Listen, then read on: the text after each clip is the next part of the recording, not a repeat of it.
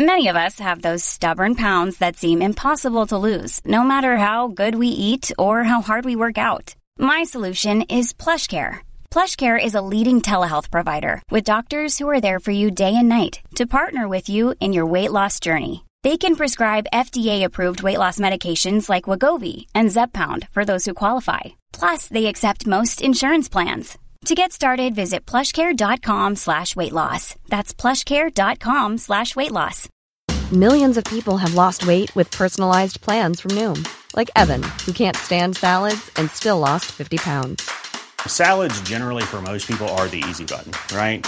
For me, that wasn't an option. I never really was a salad guy. That's just not who I am. But Noom worked for me. Get your personalized plan today at Noom.com. Real Noom user compensated to provide their story. In four weeks, the typical Noom user can expect to lose one to two pounds per week. Individual results may vary. Before we get started, I have a couple of quick reminders. If you like hearing the sound of my voice, then maybe you'll also enjoy the fruits of my typing. If so, then you can find me at the Queens of England podcast on Facebook and at Queen's Podcast on Twitter. There's also my website, queensofenglandpodcast.com, and my all important Patreon page where, should you be of noble heart and generous soul, you can throw some change my way. You can find it at patreon.com forward slash Queens of England podcast. Any contribution you could send my way would be fantastic. Second, I'd like to thank all the people who have left really kind reviews on iTunes. They're keeping the profile of the show high and making me sound rather wonderful. I am cursed with narcissism, so I love hearing them for my own sake, but don't forget that more good reviews equals more listeners, so keep them coming. Finally, I would like to thank you all for listening in. To all new listeners, welcome. To my long suffering listeners, welcome back. Hello, and welcome to the Queens of England podcast. Episode 37 Catherine of Aragon, his brother's wife.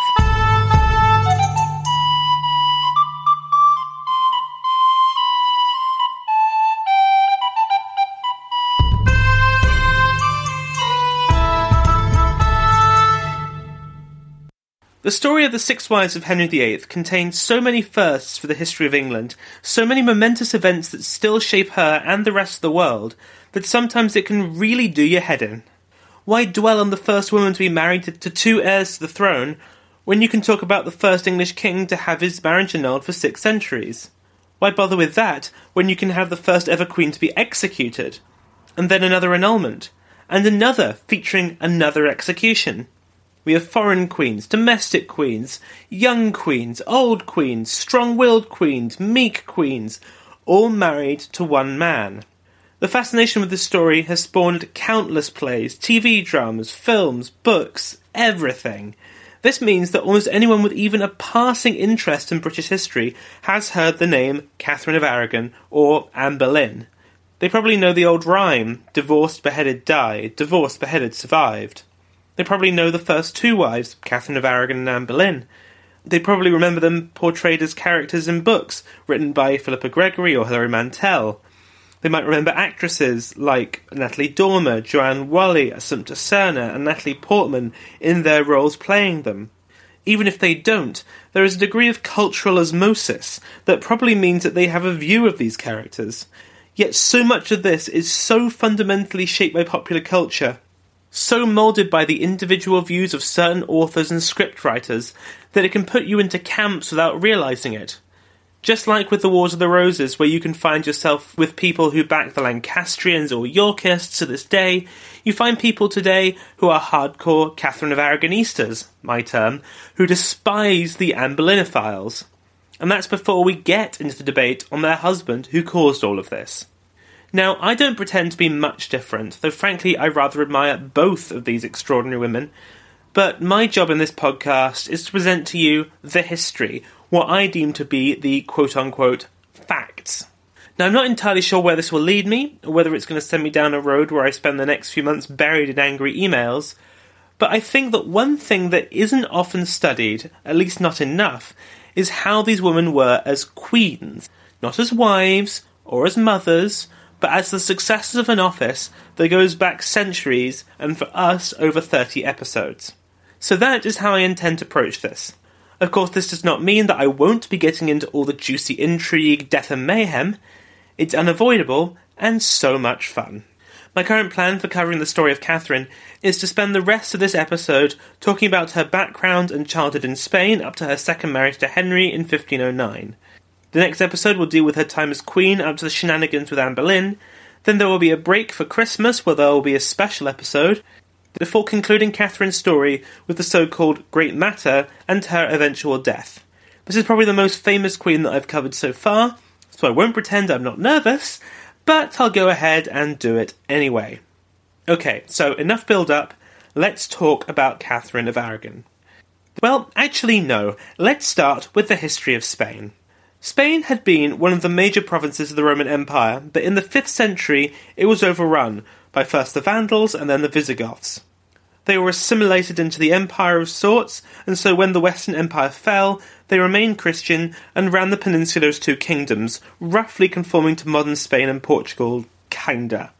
Then came the Islamic invasions of the 8th century, which pretty much drove the Christians out, but for a couple of last ditch stands, which then led to about 700 years of intermittent warfare between various Christian and Islamic kingdoms slash emirates slash caliphates, though it's fair to say that they fought amongst themselves just as much.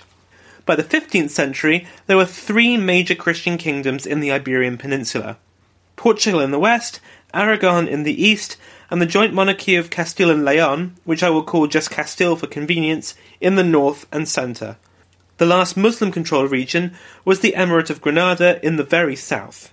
In Castile, a struggle for the crown saw that rarest of creatures, a ruling queen emerge in the figure of Isabella I. In 1474, she then married the King of Aragon, Ferdinand, creating a vast supermonarchy that was now ready to coordinate an attack on Granada. In 1492, the last Muslim stronghold was taken, and the peninsula was Christianized after the expulsion of the Jews. Portugal remained independent, but the rest of it was controlled by Ferdinand and Isabella, who celebrated by sending off some Genoese sailor called Christopher that no one has heard of out west to discover a shortcut to the Spice Islands. Through all of this, most of Europe expected Isabella to defer to her husband, and legally speaking, in a way she was required to, in practice this was far from the case. One visitor to the Spanish court said the following about Isabella quote, The Queen is 48 years old, and so is older than the King, but she appears to be more than 36. She is tall, somewhat chubby, and of agreeable countenance. Such is her knowledge of the arts of peace, such is her wisdom in the arts of war, that it appears unbelievable that a woman should understand so many matters. She is devout, and spends great amounts of money on ornaments for churches. She respects religious people and establishes houses for them. During the War of Granada, she was constantly at the side of her husband, although he listened to her advice and warnings. She and the king sit together to administer justice. They listen to lawsuits and resolve them, either through conciliation or by issuing judgments against which no appeal can be made. It is said that the Almighty, seeing that Spain was languishing, sent this exceptional woman so that, in union with her husband, she could save her country from ruin. Finally, she is so devout, so pious, of such a sweet disposition that one would struggle in vain to sing the praises that her virtues deserve. I absolutely love this description because it really gets to the heart of the conflict in the mind of the medieval man when he came across powerful, strong women. He is at pains to point out that she ruled in deference to her husband, but then goes on about how knowledgeable she was, how clever, how she saved Spain, how she was sent by God. Make no mistake about it, she was the ruler of most of Spain in this period. One thing that this account does not touch on is Isabella's children, though, and what an example for a mother they had. Ferdinand and Isabella had five kids who made it to adulthood. Their son did not outlive both his parents, but their three daughters did, the youngest of whom, Catherine, was born in 1485, the same year, of course, that Henry Tudor won the throne of England on the field of Bosworth. Catherine would have received one of the best educations that any Queen of England would have, as Isabella believed she had been robbed of decent learning as a child, and was determined to do better by her daughters. Catherine and her sisters were taught by a variety of tutors, including a female professor from the University of Salamanca. They were given a good education in what we might call book learning, but of course they were also being taught how to become queens, which was what was intended for them, and indeed was their destiny. The eldest daughter Isabel and her sister Maria both became queens of Portugal. Maria indeed married her sister's widower to gain that title. Joanna would eventually succeed her mother as Queen of Castile, and whose marriage to a Habsburg would in many ways define European history for 200 years. And Catherine, well, of course, she was to become Queen of England, but I'm getting ahead of myself. During their education, they would have been taught both their place, but also their power. They knew their duty, but they did not expect to be just passive bystanders. After all, they had Isabella as a mother. Now, of course, the main aim of Ferdinand and Isabella in this period was to unite all of Spain under their rule, which to a great extent they had done, but their situation needed to be cemented. This meant that they needed to secure the flanks of their empire, which also included parts of Italy, with marriage alliances. They secured their western flank with those Portuguese marriages I talked about before. Italy was secured after a successful war with France, but the French still posed a significant threat to Ferdinand and Isabella. They needed an ally to help contain it, and they found a willing one in the new dynasty across the English Channel. The last time that Castile had married into the English royal family was when princesses were married to John of Gaunt, Duke of Lancaster, and Edmund, future Duke of York, of course the sons of Philip of Hainaut. This meant that Catherine was related to both sides of the Wars of the Roses conflict. Now, a match was proposed between her and the presumed next King of England, Arthur, Prince of Wales, and emissaries were sent from Spain in the spring of 1488. Henry VII in particular was very keen on the match, as it was a tremendous vote of confidence in his new dynasty, and could not believe his luck that this was happening. As a reminder of just how unromantic all of this was, at first all the negotiations were about diplomacy and trade. The chaos in England and Castile over the past few decades meant that all their agreements were out of date, and of course all of this was about containing France, so that needed to be thrashed out. Next, the ambassadors went to see Arthur himself, Got to see the goods, of course. He was apparently asleep and stark naked when they came for their inspection. According to the letter written back to Spain, they deemed his qualities to be, quote, quite incredible, and did not elaborate. Next, they worked out the dowry and, and rents and so forth, and then they went home accompanied by two English ambassadors. Ferdinand and Isabella wanted to make sure that England knew what they had with the daughter of Spain, and so they wore their best power clothes, festooned with jewels, including a ruby the size of a tennis ball, sitting on furniture made of pure gold, and surrounded by a few hundred of their closest minions. When the three year old Catherine emerged, she was no different. According to one account, Catherine and her sister Maria, quote, were very richly dressed. Both had fourteen ladies in waiting in attendance upon them. All of these were ladies of noble lineage, and they were dressed in cloth of gold. It was a beautiful thing to see the richness of their dresses. The next day there was a tournament, which the royal family, quote, watched from a scaffolding. The ambassadors sat beside them, and it was beautiful to see how the Queen held up her youngest daughter Catherine, Princess of Wales, who was three years of age. The deal was signed in the Treaty of Medina del Campo in March 1489, and it was, as I said, a hugely comprehensive agreement, covering basically every area, from trade to defence, and of course sealed by the marriage of the Princess of Castile, Leon, and Aragon to the heir to the English throne. The English negotiators, it has to be said, did a sterling job, as the dowry was large and the commercial provisions very favourable to English merchants it was agreed that Catherine would be married to Arthur a month after arriving in England, but it was decided, over English objections, they would wait to send Catherine until Arthur reached his majority in 1500. Now, this is where it gets complicated, as their marriage had many stages. They were formally betrothed in 1497, where the Spanish ambassador de Puebla, who I talked about in episode 35, stood in for Catherine in a ceremony at Woodstock in Oxfordshire. This formed a legal promise to marry, in 1499, they were married by proxy, with de Puebla again standing in for the princess. But then further arguments over money and land required a second marriage by proxy, this time in 1500 at Ludlow, again with de Puebla doing his best Catherine impression before finally plans were made for the Princess of Wales to come to England to meet her man in 1501. She left her home in Granada for A Coruña in the far northwest, a journey that would take three months, taking time out to visit shrines like at Santiago de Compostela and the Virgin of Guadalupe. This meant that she would be going through the Bay of Biscay and across the Channel in the autumn, which anyone who knows anything about sailing knows is a terrible idea. Sure enough, it was an awful journey, where they narrowly avoided shipwreck, but eventually on the 1st of October they arrived in Plymouth and proceeded to travel to London on foot. The people of England immediately took to the Princess of Wales. According to one account, she, quote, could not have been received with greater rejoicings if she had been the saviour of the world. She was accompanied in her journey to London by 60 people, three times what Henry VII had stipulated, but Isabella was not one to skimp on making her daughter look great. When she arrived in London, she was given another great reception. The whole city essentially had a great big party. On the 14th of November 1501, at St Paul's Cathedral, Catherine officially married Arthur. She was dressed in white, not necessarily the custom then, and was led to the cathedral by Arthur's ten year old brother Henry, then the Duke of York. The ceremony was presided over by the Archbishop of Canterbury and was attended by anyone who was anyone. Everyone was putting their best foot forward here. No one wanted to lose face in this great diplomatic event. After the ceremony ended, there was a great feast followed by the ceremonial bedding.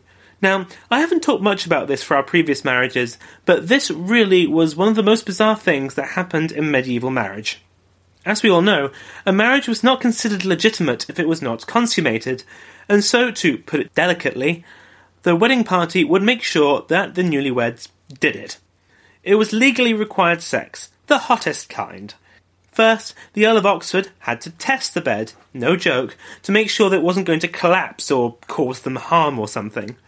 Next, Catherine lay on the bed before, and this is where things get weird, the king, his son, and a whole lot of bawdy, drunk guests came in, along with a load of bishops.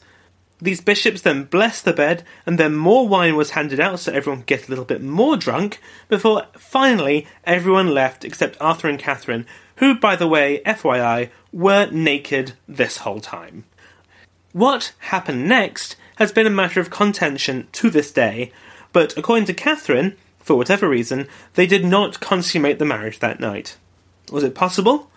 Well, Arthur had been bragging all night, to put it bluntly, about how randy he was feeling, and made it known he was anxious to make love to his new wife. On the other hand, though, he was a sickly and weak 15 year old boy, and so it is possible he was not physically able to do the deed. The morning after, though, he rather crassly boasted about how he had, quote, been in Spain. One interesting piece of evidence suggests that Arthur was full of you know what is the matter of bed sheets.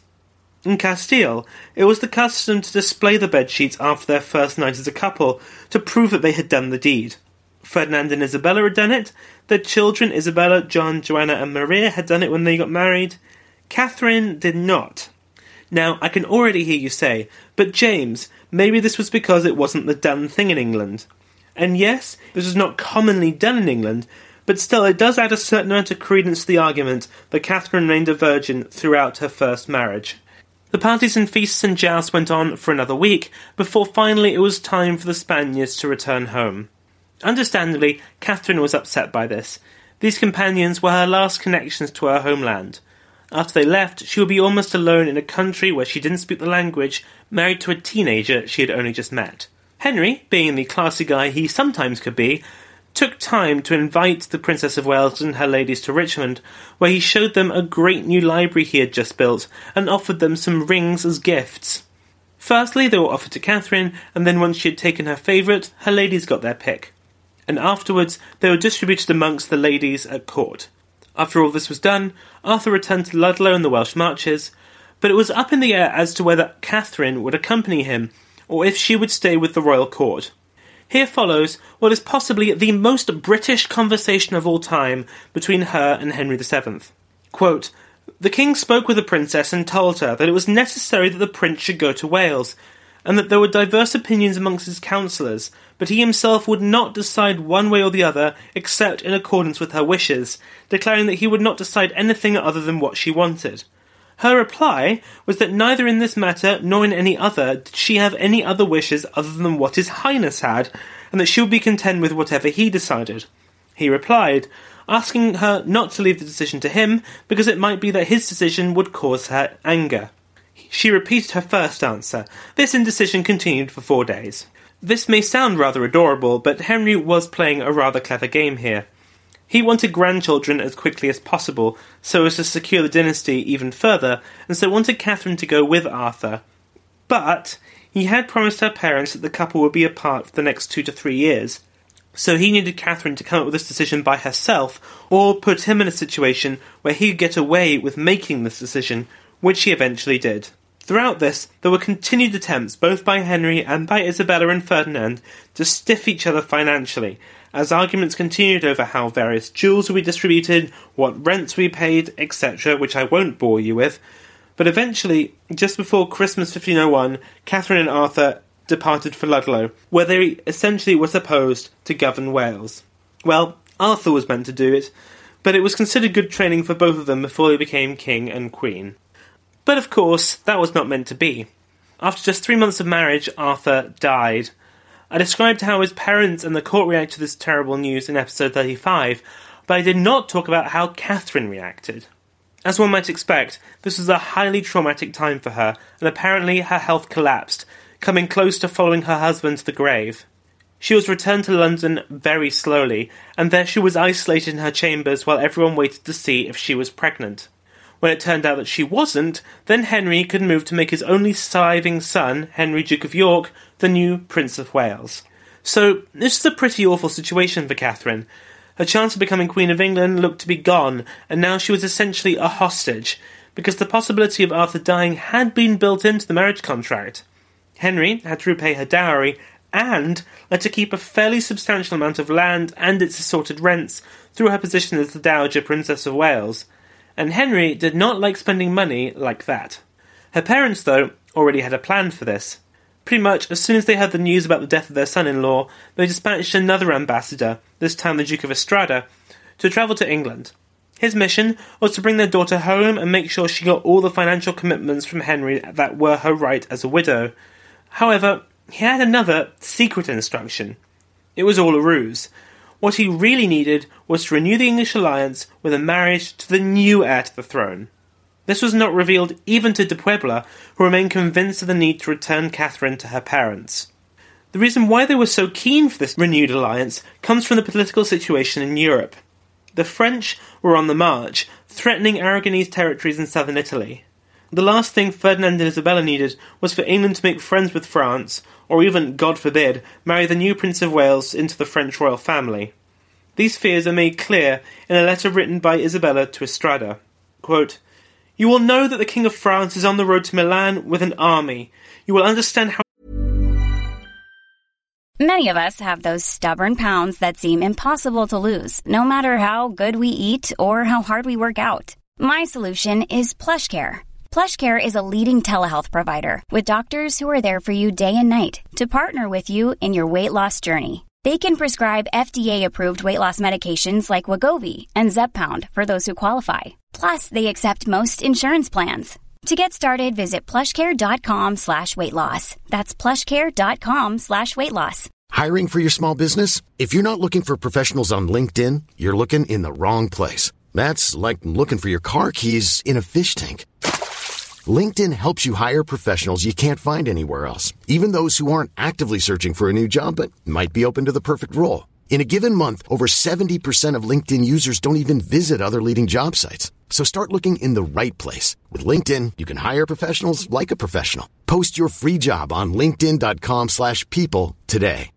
Hey, Dave. Yeah, Randy. Since we founded Bombas, we've always said our socks, underwear, and T-shirts are super soft. Any new ideas? Maybe sublimely soft. Or disgustingly cozy. Wait, what? I got it. Bombas. Absurdly comfortable essentials for yourself and for those facing homelessness. Because one purchased equals one donated. Wow, did we just write an ad? Yes. Bombas. Big comfort for everyone. Go to bombas.com slash ACAST and use code ACAST for 20% off your first purchase. Important it is not to delay the agreement for the marriage of the Princess of Wales, our daughter, with the Prince of Wales, especially because it is said that the King of France is working to obstruct this and is seeking the marriage of the Prince of Wales with his own daughter. But of course, there was a very important thing that needed to be addressed. Was Catherine still a virgin?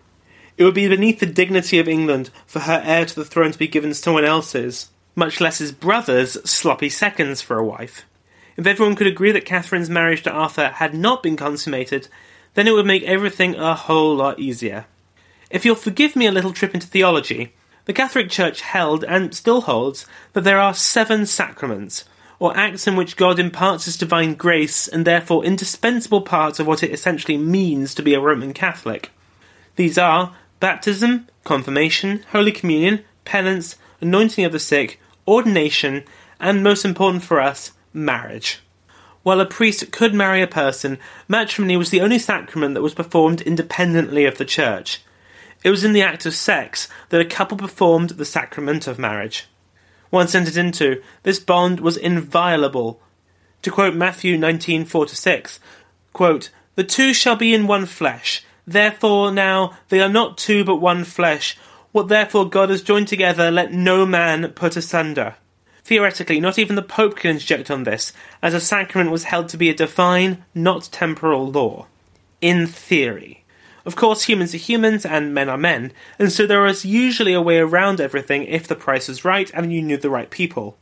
That said, if it could be proven that Catherine and Arthur had had sex, then no amount of gold could make this marriage legal. However, if they had not, then, well, things get rather complicated, and there are rather a lot of Latin terms that I won't trouble you with, but essentially, because they had not performed the sacrament, then maybe the Pope could have dispensed this law in their case, if the price was right. Initially, this wasn't considered, presumably because it was assumed that the marriage had been consummated.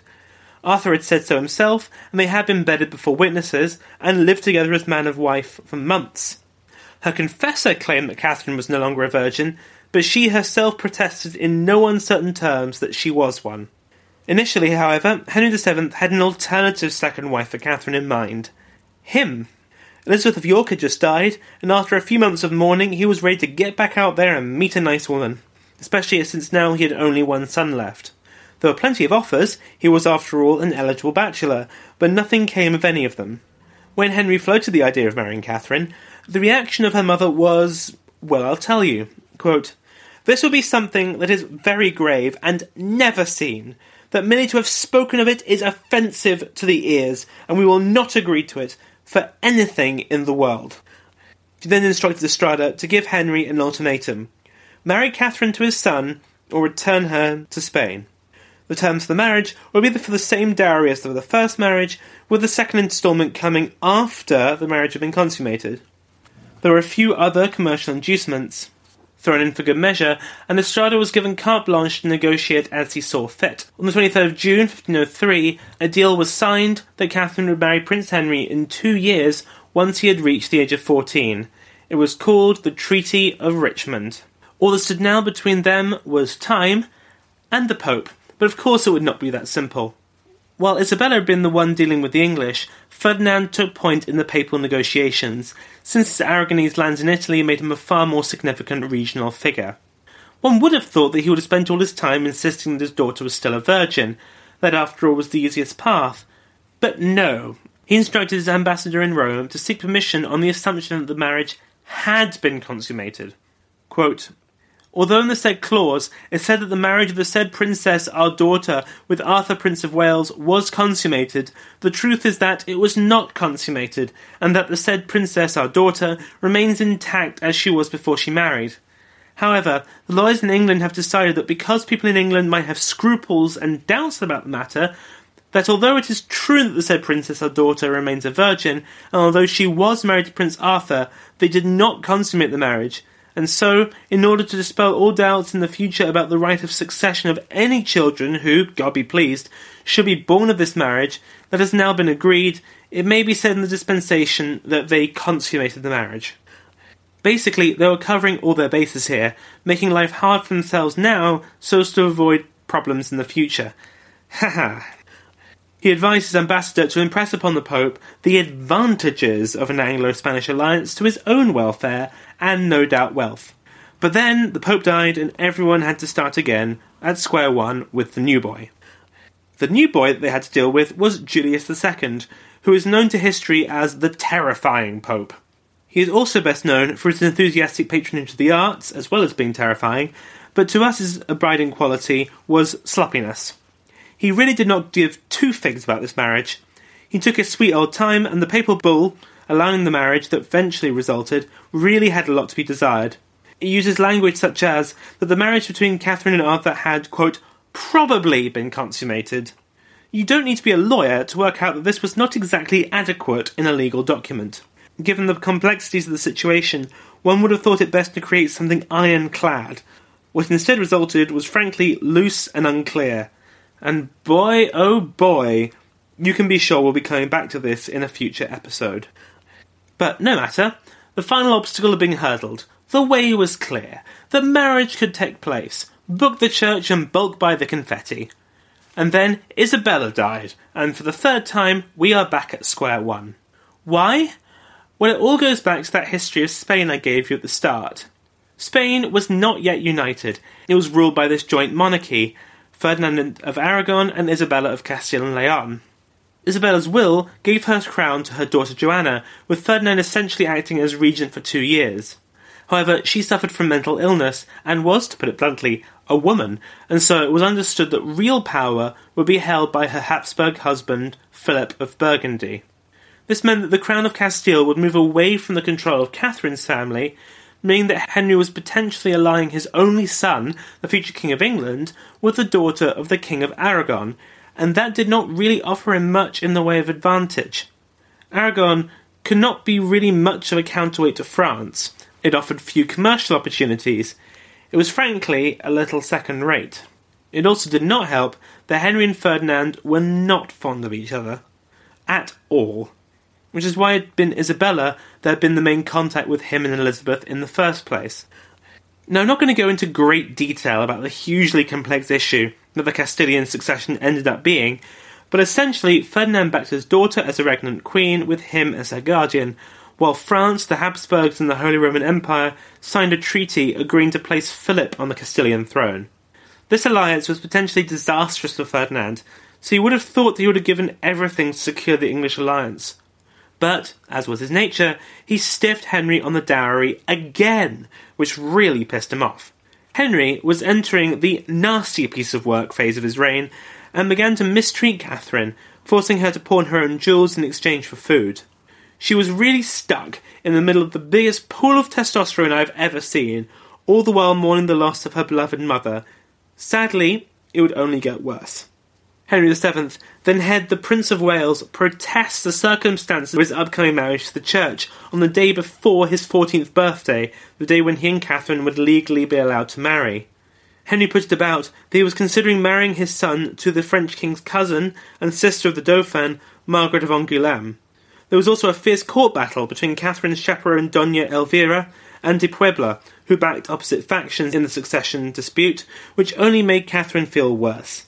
At this point in her life, she really was just a pawn in a game of kings. She was moved to the home of de Puebla essentially to keep an eye on her, as she was in danger of waifing away. This, though, had the surprising effect of turning Catherine's depression into rage. She hated de Puebla, blaming him really for everything that had gone wrong, and wrote a letter to her father admonishing him for stiffing Henry on what was owed to him and keeping de Puebla as ambassador. This would not be the last time that she would blame the middleman when it really was people higher up the food chain that were to blame. She rails against de Puebla in this letter, calling him, quote, guilty of a thousand lies and untruths against the service of your highness, and says that he has been failing to ensure that she was well cared for, but that her father was also guilty of neglecting her too. She rather pitifully states that, quote, I have suffered so much pain and discomfort that I have largely lost my good health. For two months I have suffered from severe tertian fevers, and begs her father to dismiss de Puebla. Ferdinand, though, not being a frequent recipient of Father of the Year, ignored her, as he was more worried about the threats to his holdings in Italy. After much wrangling, he agreed a deal with France that saw him marry the king's niece and pay a ton of cash in return to recognition of his being King of Naples. This turned France into an ally against the Empire and Philip of Burgundy. This remarriage, simply to protect his Italian lands, turned Castile against Ferdinand, leading him to essentially abandon the kingdom to Philip and his wife Joanna, and more importantly for us, leave his daughter Catherine in the lurch. This was compounded in 1506 when Henry allied with Philip and Joanna, confirming that diplomatically she was now useless to Henry. Her hope of gaining the English throne was now in tatters. But then her luck finally turned. Philip, after returning to Castile to claim his crown, suddenly died. His wife Joanna finally lost what remained of her wits and suffered a mental collapse. This left the road open again for Ferdinand to come waltzing back into Castile and revive hopes of an Anglo Spanish alliance. He still had no claim on the throne, but he could act as guardian again, this time for his grandson Charles of Habsburg Burgundy.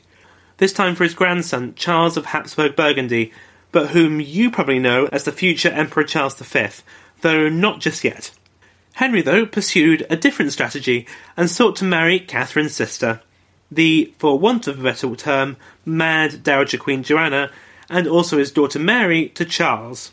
This would bind England together tightly with this potential new superpower, and given how everything would shake out, was a pretty good idea, however ludicrous the idea of Joanna remarrying in her state was. The former plan did not shake out, but the marriage of Charles to Mary was agreed in 1508. Even better, Henry let it be known that he was willing to go ahead with the marriage of his son to Catherine so long as Ferdinand just gave him his goddamn money already. Catherine won another victory in January 1508 when her father sent a new ambassador to the English court, finally replacing the detested de Puebla. This man, de Fuensalida, met with the aging King Henry and the new financial terms were negotiated in a very acrimonious spirit, as there was so much water under this bridge.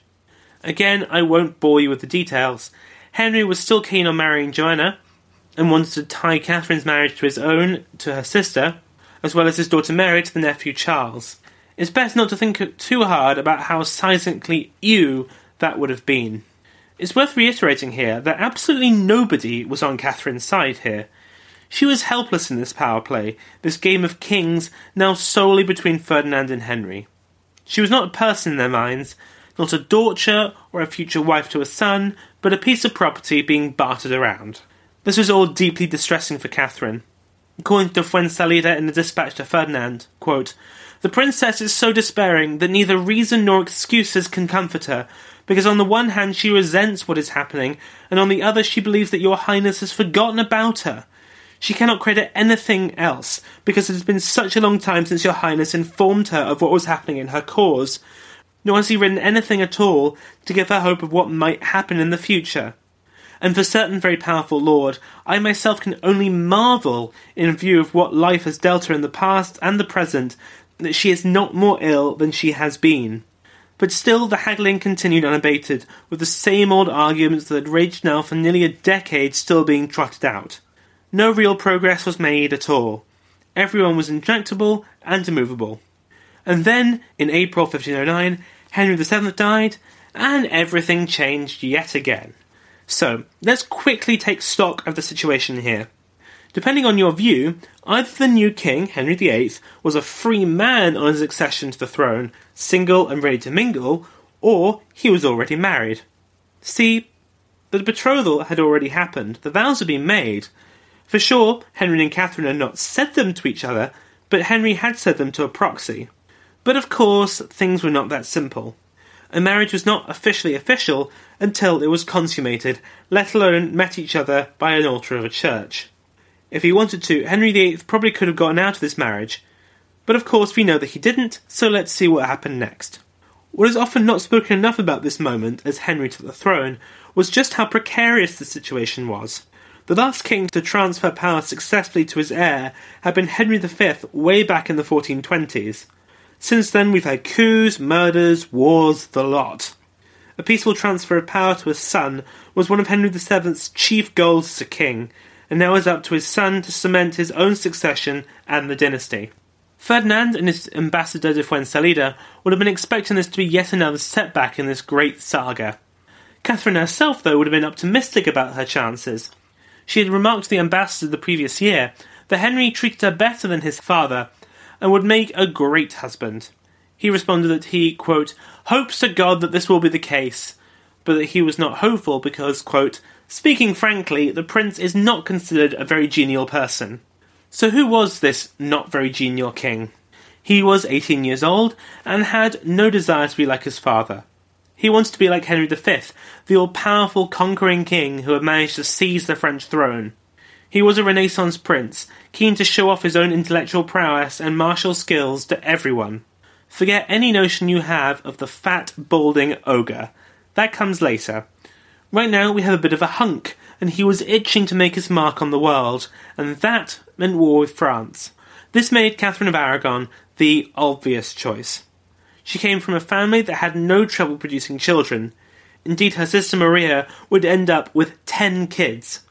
Henry also knew Catherine, and there is evidence to suggest that they had become close during all the various machinations as their parents tried to arrange the marriage. But possibly most importantly in the short term, marriage with Catherine meant alliance with Spain and Naples, and this was vital in his chief foreign policy goal become King of France. His stated reason, though, was quite different. He said that he was fulfilling the dying wish of his father, Henry VII, but no one believed that. Indeed, de Fuensalida was convinced that it was Henry and him alone that made the decision. There was still opposition to the match, from the Archbishop of Canterbury no less, but he did relent and allowed them to marry. Surprisingly, their wedding was a very low key affair, held outside the public eye at Greenwich Palace just outside of London. There were only a few guests, and no doubt everyone chose their words very carefully, since this marriage was, of course, to say the least, theologically dubious. We don't know a whole lot about the ceremony, but everyone was most definitely at pains to talk up Catherine's virginity. For a start, she wore white and wore her hair down and loose, all well known symbols of purity and virginity. After the marriage took place, they made certain to consummate the marriage, and Henry was not shy about boasting his own prowess in the bedroom, and how he had taken her maidenhood. He was very clear on that point. While their marriage was a rather intimate affair behind closed doors, their coronation would not be. They would be crowned together 18 days after their marriage on the 24th of June 1509, Midsummer's Day. As was traditional, they stayed at the Tower of London, and Henry created a number of new Knights of the Bath. On the day before the coronation, they a formal procession from the Tower to Westminster, with Catherine being carried in a horse-drawn litter decked out in jewels and gold. She was described by one chronicler as being, quote, upon a cushion of white damask cloth of gold, bareheaded and wearing a round circle of gold set with pearls and precious stones. She had, quote, hair hanging down to her back of very great length, beautiful and goodly to behold. Thousands of Londoners came out to watch the procession, as did all the guilds of the city, who outdid themselves with lavish gifts. Things sadly did not go all their own way, as the British weather intervened while they were still in the city, and while that canopy over Catherine's head was pretty and all, it was not built to withstand a ton of rain, and so Catherine got drenched, having to run for shelter underneath the rather more sturdy awnings of a tradesman. Again, as was traditional, they stayed overnight at Whitehall Palace before the big day in Westminster Abbey. Again, this ceremony followed the classic format which you have heard from me before, so I won't go through it all again. After the solemn procession in, Henry prostrated himself before God before taking the coronation oath and being crowned and anointed as King of England. Next, it was Catherine's turn. One imagines that as the Archbishop approached her, she might have reflected on how her fortunes had turned. Fate had dealt her first a great hand with regard to her birth and first marriage, but then intervened to give her a truly crappy eight years as a widow. Now, though, she was married to a strapping young man and was crowned as Queen of England. All's well that ends well. But of course, this was no ending. Catherine's story is only just getting started. On that note, we will end Catherine's story here for this week. Before I go, though, I wanted to answer a question that a listener named Ian sent to me via email about something in the last episode. He asked me whether it was appropriate for me to call Matilda of Scotland, Elizabeth Woodville, Anne Neville, and Elizabeth of York British, as I did in the last episode, since Britain did not become a political entity until the early modern era, that I was being anachronistic. Well, you see, I rather naively thought that I might get away with this one, but clearly I didn't, so let me briefly explain myself. When I planned the last episode, I wanted to talk about nationality, but this is a massive pain to do in the Middle Ages, because most of our queens are from some duchy or county and not the daughters of kings. To talk about nationality itself is fairly anachronistic, but I still wanted to group these queens together according to which crown they held loyalty. This is how Matilda of Flanders came to be listed as French, and Philip of Hainaut as being from the Empire, despite both being from counties in the Low Countries. Now, of course, the two Elizabeths and Anne Neville were English, so there was no problem there, but Matilda of Scotland was, well, Scottish. But Scotland was in a very strange sort of position when it came to England in the 11th and 12th centuries. Its kings tended to view themselves as being independent, but the English kings didn't. The Scottish monarchy was not even recognised by the Pope until Robert Bruce. Therefore, for the sake of convenience, I lumped Matilda in with the others, but calling her English would not really have sat right with me, so that's how I came up with calling them all British. Yes, it's a cop out and anachronistic, but it was the best term I could come up with, and avoids all my Scottish friends coming down from over the wall and killing me to death with their claymores. Hopefully that answers the question, and now it's time for me to go. Next time, we will look at Catherine's reign as Queen of England. The longest reigning of any of Henry VIII's wives by a mile, she would turn out to be a pretty great queen. Apart from a couple of teeny tiny problems.